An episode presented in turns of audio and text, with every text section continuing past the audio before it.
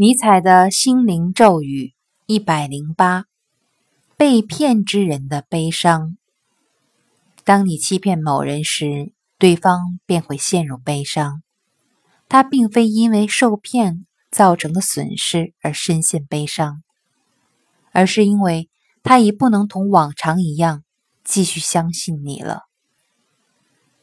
正因为他想继续相信你，悲伤才会更深。节选自《善恶的彼岸》。